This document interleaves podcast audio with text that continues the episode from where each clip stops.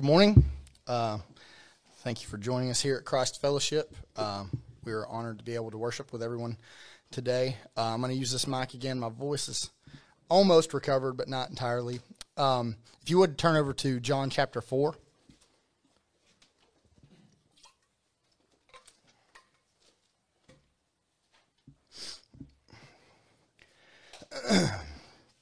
so this morning, I would like to read uh, from one of my personal favorite accounts of Christ's redemptive and unmerited forgiveness. Um, this is one of my favorite accounts in all of Scripture. Uh, this is one that Paula and I probably know pretty well. This is one we did at Easter several years ago. Um, so, what we're going to do is we're going to read through verses 1 through 42. So, let's start in verse 1. I'm reading out of the ESV. Says, Now when Jesus learned that the Pharisees had heard that Jesus was making and baptizing more disciples than John, although Jesus himself did not baptize, but only his disciples, he left Judea and departed again for Galilee. And he had and he had to pass through Samaria. So he came to a town of Samaria called Sychar, near the field that Jacob had given to his son Joseph. Jacob's well was there. So Jesus, wearied as he was from his journey, was sitting beside the well. It was about the sixth hour. So let's pause right here for a minute. I know that my strengths are more, uh, I'm much more of a teacher than I am a preacher. So if that's how this comes across, I apologize. It's just my default setting, so I'm trying to get out of that. Um, excuse me, but uh, I want us to set the stage. I wanted to read those uh, six verses and kind of explain what's going on here, um, because I don't want to just read the text. I want us to understand its proper context and um, why these little details matter that it's mentioning here. So, just as a, a brief backup, Christ has come of age uh, in his ministry. Okay, we know that he um, go through the story of him growing up, but at this point in time, he's an adult. He's a mature adult that is now going out and is proclaiming the gospel of himself. Um, excuse me. So um, we know that he goes to be baptized by John the, John the Baptist. This was to fulfill prophecy. Then he begins to teach and preach with the authority as the Christ. Okay, so I want to, I got this picture up here for us to look at, this map, um, because we see Christ, it says he's traveling from Judea to Samaria. So you can kind of see these um, two landscapes here, and it says he's on his way to Galilee. Okay, now this is, this is important, um, and we'll get into this uh, a, a, little bit later. Um, but I would submit to you, you know, people have this idea that that Jews the Jews here would travel through Samaria solely because it was on the way to Galilee, which probably for the most part was the case. Um, but Jews thought so littly, or um, they belittled them so much, the Samaritans so much, that they would actually, at times, if they could afford it, they would take boats around Samaria so they wouldn't have to pass through there. Again, I'll explain why in a minute.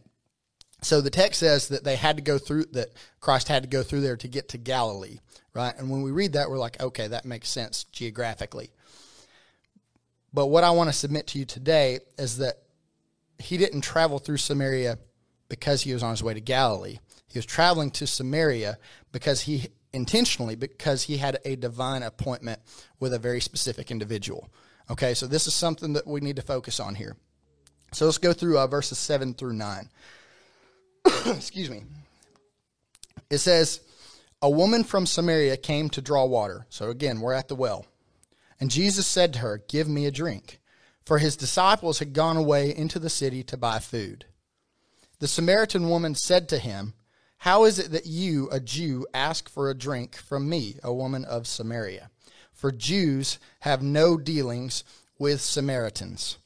Okay, so Christ is at the well. This is Jacob's well that we read about in the Old Testament. Uh, and if you want to get into the history of why Jews and Samaritans didn't, or excuse me, Samaritans did not get along, read through the Old Testament. Okay, it's in I believe Second Kings. Um, so, um, what I want to point out here is the time of day is important. Uh, if you look in uh, verse seven in your Bible, it says, I'm, I'm sorry, about um, verse six. It says it was about the sixth hour of the day. Okay, so the sixth hour of the day. Why is that important? Because if you don't know, a Jewish day begins ordinarily at daybreak. Okay, so that's that's the beginning of their day. So the sixth hour to us would be about noon. Okay, everybody follows me here. I think most of us already knew that. But this is important because why would a woman go to the well at high noon in the hot, hottest part of the day to get the most important thing that she needed for the day? You would think, which most people there did, is they would go to the well immediately when they got up. As task number one, go get water for the day. We got to get water for our animals. We got to get water for ourselves. Fill in the blank, right? So this woman decides, I'm not going to go then.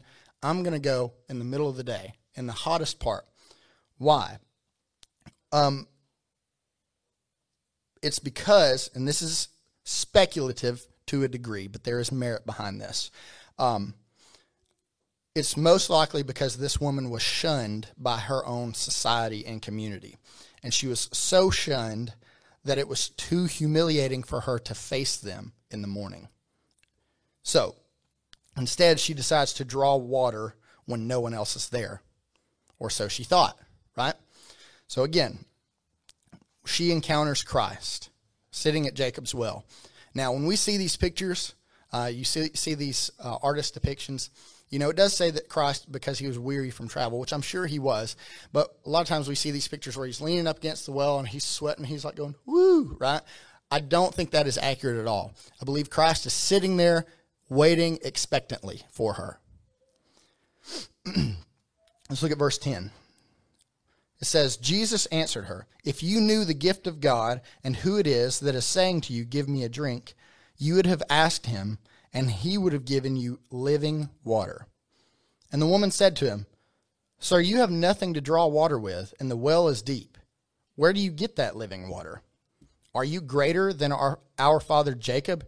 He gave us the well and drank from it himself, as did his sons and his livestock.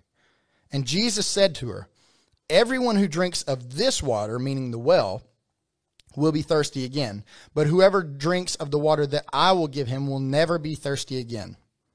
The water that I will give him will become in him a spring of water welling up to eternal life.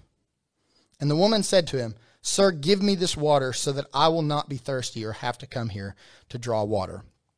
Let's pause here for a second. Because she asked a question Are you greater than Jacob? Now, when we're reading in here, we're like, ah, Jesus kind of avoided the question. He did not. If you read it in its correct context, he says, Yes. Yes, I am greater than Jacob. Because Jacob's well, and this water that Jacob has provided for you, is temporary. The water that I give is everlasting. So, whoever drinks of this water uh, will never be in want again. They will be completely satisfied. That's what we talked about a little bit this morning. And not only that, but it will make you a well of this living water yourself. When we Christians drink of this water that gives eternal life, what are we then charged with? We're then charged with taking this message, this water that's been given to us, and to give to others.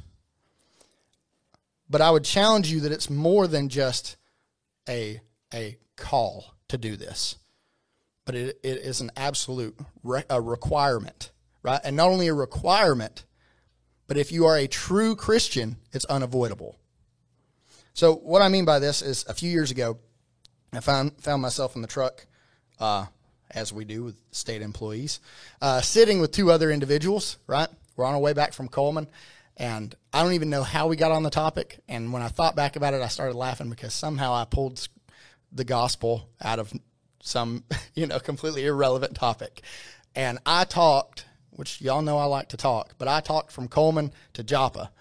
And by the time we got back, both of them were looking at me and they go, Why are you even bringing this up? Right? Why are you even talking about this? We weren't even talking about this. And, and we were kind of laughing, but I told them the only answer that I knew, it's because I must, right? What I'm telling you, me telling you the gospel, I'm telling you the gospel because I, have to, not because I have to, like, okay, well, God told me I need to. That is important, but I have to because I can't contain it. If if I've drank of this living water and it becomes a well within me, we're told that our cup will overflow. So what, and I told them, what you are getting is the overflow. I can't keep this to myself. I can't. As a Christian, I cannot keep this message to myself. So not only do we find ways to interweave the gospel in our conversations, we can't help but, to, we can't escape it. Right? Me and Cameron talk about this all the time. We are so starkly different in our walks of life, even our ages. But we always come back to the gospel. It doesn't matter what we're talking about. We could be talking about the Halo games. And I know as silly as that is, this is a real thing. And we ended up on the gospel. How? We can't help it. We can't help it. So, my well has been filled and it is overflowing. So, this Samaritan woman, uh, this Samaritan woman, she's still missing the point. Let's get back to this, right? She's she's missing the point because she's like, well, uh, this water you're talking about, what it is, what is it exactly? Because she's beginning to understand, but not entirely.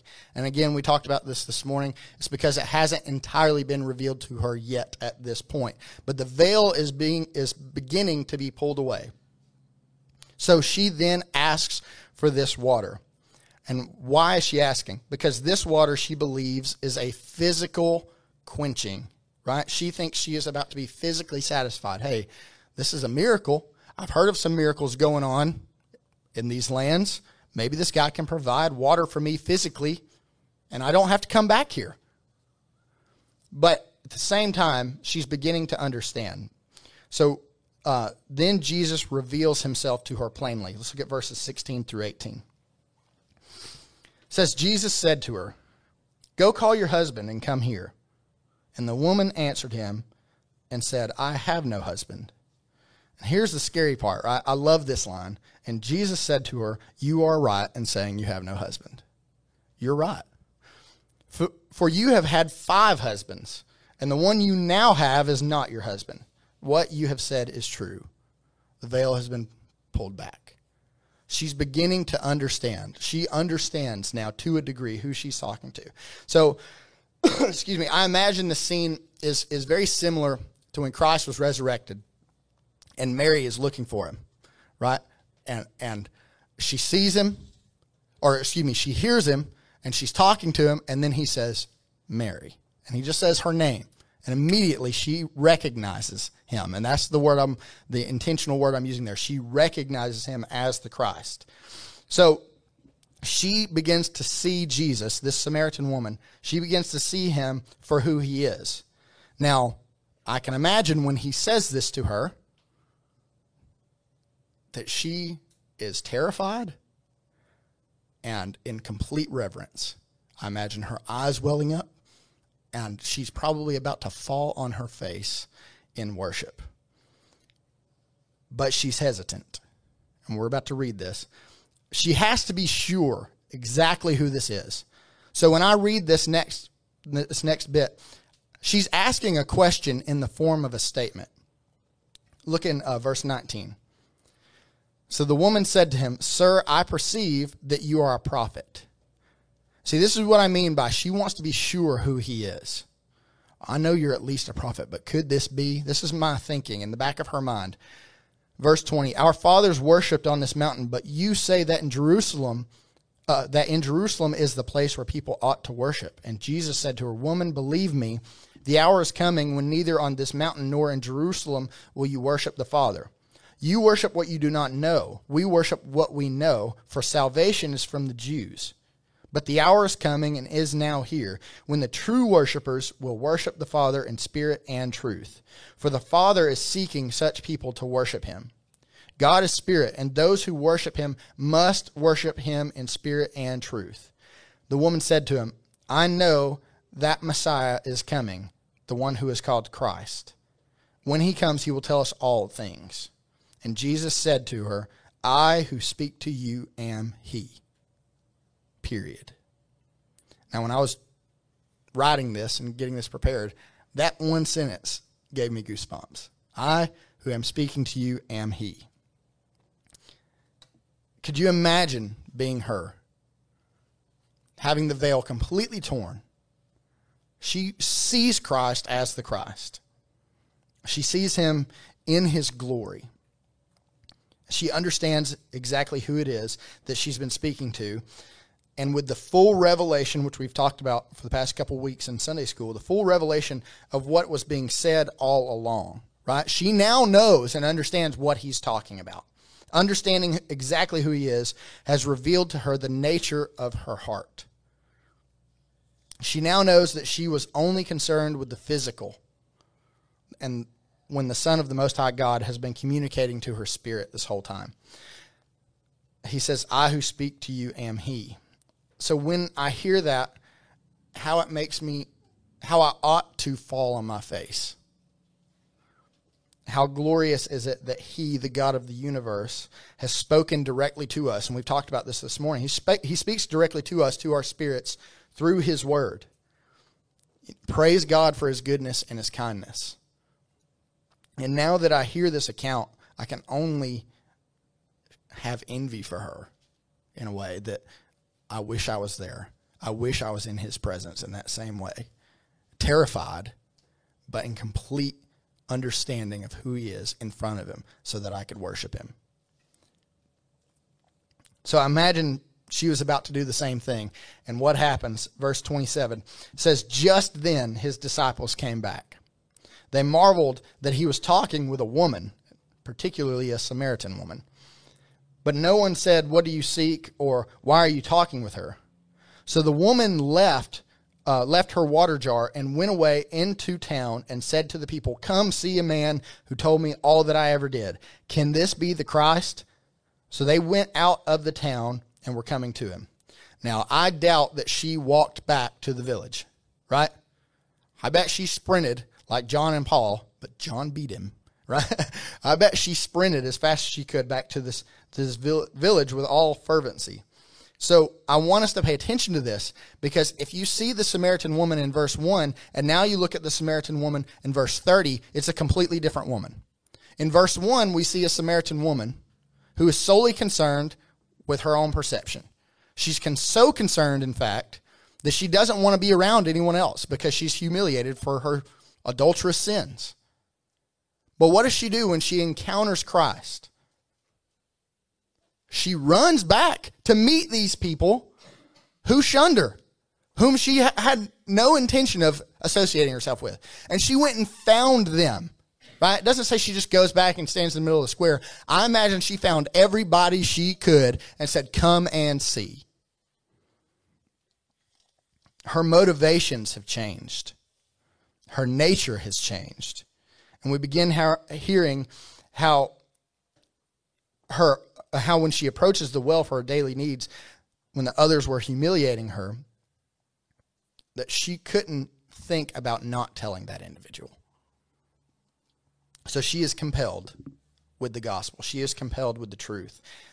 It is the overflow. So her focus has now shifted from herself to Christ. This is only possible through the redemption and the purchase of Christ. The only way that our eyes can shift from self to Christ is through Christ. Only God can give us the desire for Him. Let's look at uh, verses 31 32. It says, So she runs back. The disciples come. Meanwhile, the disciples were urging him, saying, Rabbi, eat. But he said to them, I have food to eat that you do not know about. Now, this sounds awfully familiar, doesn't it? Matthew 4 4. Man shall not live by bread alone, but by every word that comes from the mouth of God. Let's look back in verse 33 of John. So the disciples said to one another, Has anyone brought him something to eat? And Jesus said to them, My food is to do the will of him who sent me and to accomplish his work. So do you not say, There are yet four months? Then comes the harvest. Now I want you to pay attention to this, this parable he's talking about here. Look, I tell you, lift up your eyes and see that the fields are white for harvest. Already the one who reaps is receiving wages and gathering fruit for eternal life, so that the sower and the reaper may rejoice together. For here the sayings hold the saying holds true. One sows and another reaps. I sent you to reap that for which you do not labor. Others have labored, and you have entered into their labor. So I want to explain this for a second. Christ says to his disciples, Look, Lift up your eyes. Right? Lift up your eyes. Look at the crowd that's coming. Look at the crowd that this woman is bringing. This is the harvest, and they're ready for harvest. Right?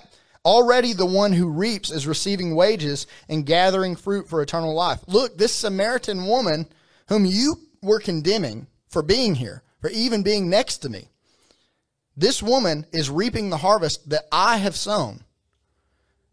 And now we should all rejoice. But you're condemning her.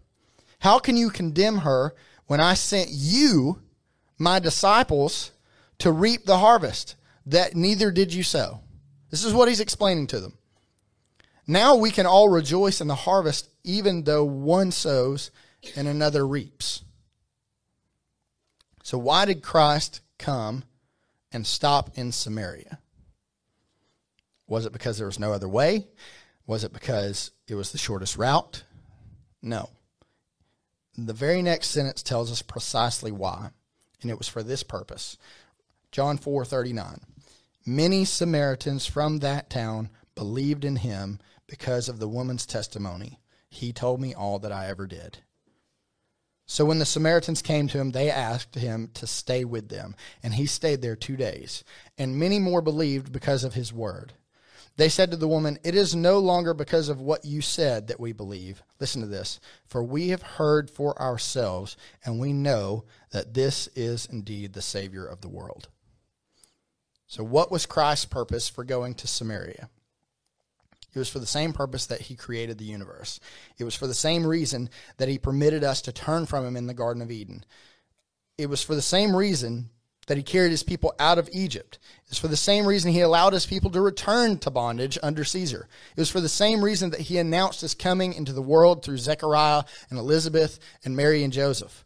It is for the same reason that he was tempted in all ways, yet sinned not is for the same reason that he willingly went to the cross to die in order to purchase you back out of the bondage of sin.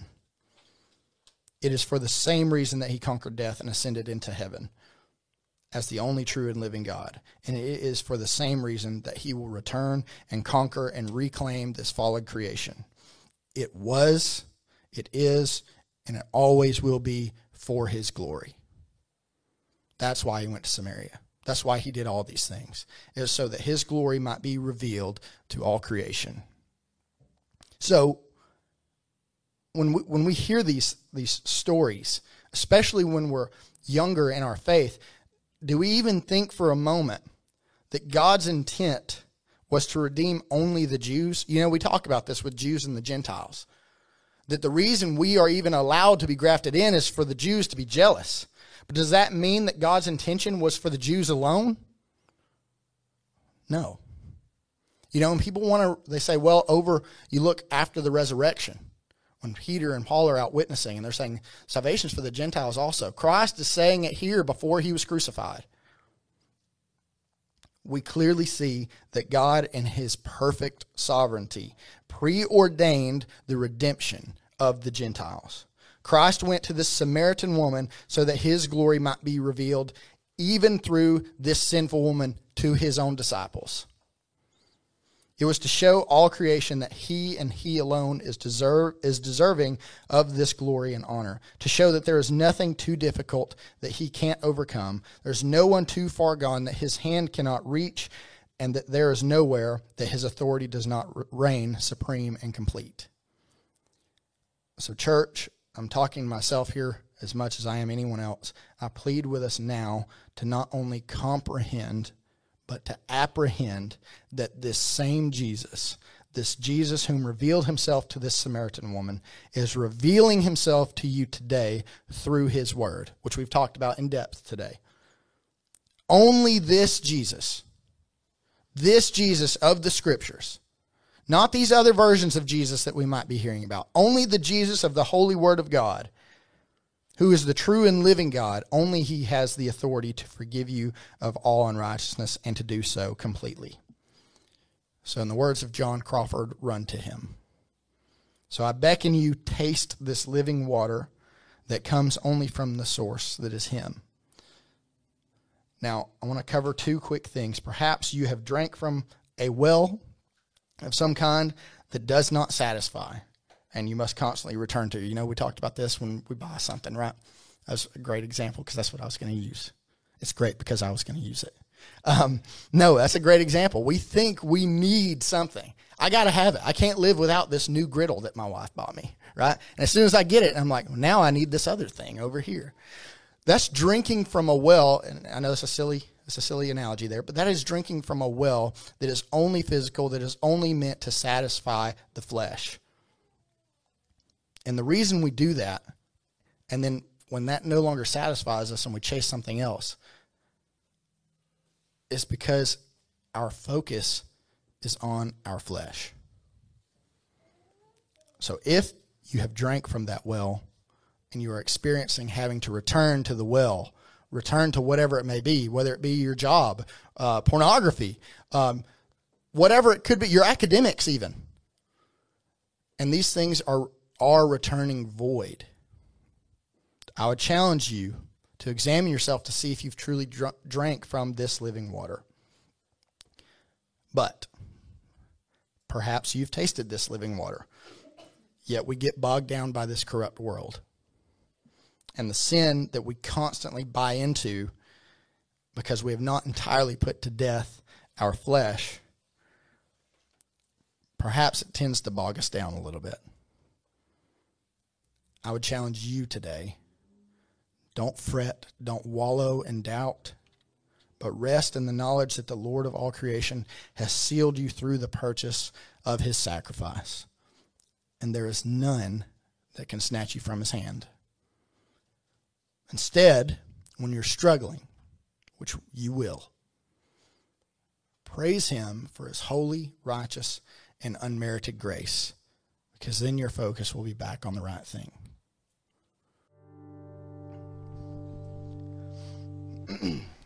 I want to read out of uh, Psalm 34, verses 8 through 10. It says, Oh, taste and see that the Lord is good. Blessed is the man who takes refuge in him. Oh, fear the Lord, you his saints, for those who fear him have no lack. The young lions suffer want and hunger, but those who seek the Lord lack no good thing. So seek him and run to him.